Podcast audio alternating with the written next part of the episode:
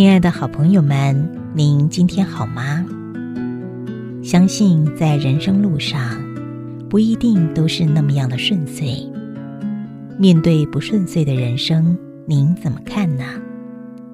今天想要分享一个河流的故事，让所有的朋友好好来觉察一下，人生是怎么一回事。河流为什么不走直路？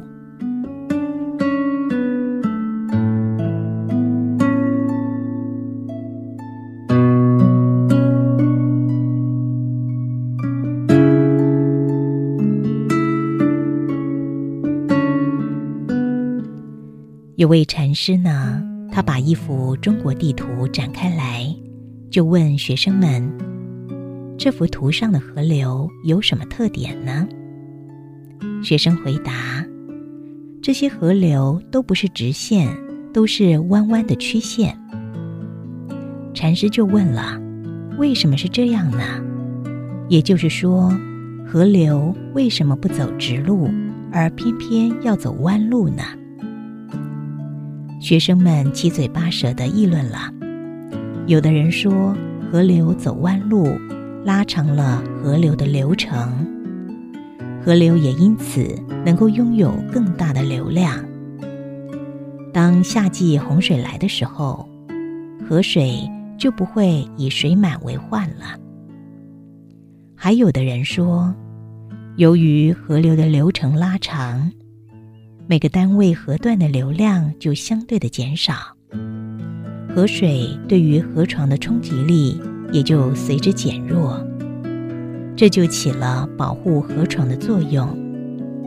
禅师笑笑说：“你们说的这些都对，但是在我看来，河流不走直路而走弯路，最根本的原因就是走弯路。”是自然界的一种常，走直路而是一种非常态。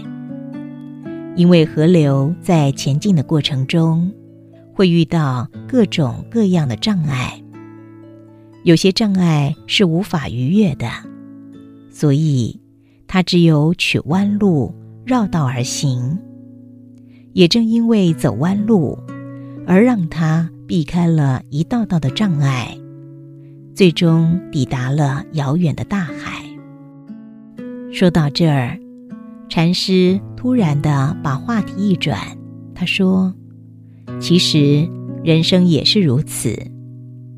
当人们遇到坎坷挫折的时候，也要把曲折的人生看作是一种常态，不悲观失望，不长吁短叹，不停滞不前。”把走弯路看成是前行的另外一种形式，另外一条途径，这样，你就可以像那些走弯路的河流一样，抵达那遥远的人生大海。故事分享到这儿，不知道朋友们，您是否得到了一个人生启示呢？把走弯路看成是一种常态。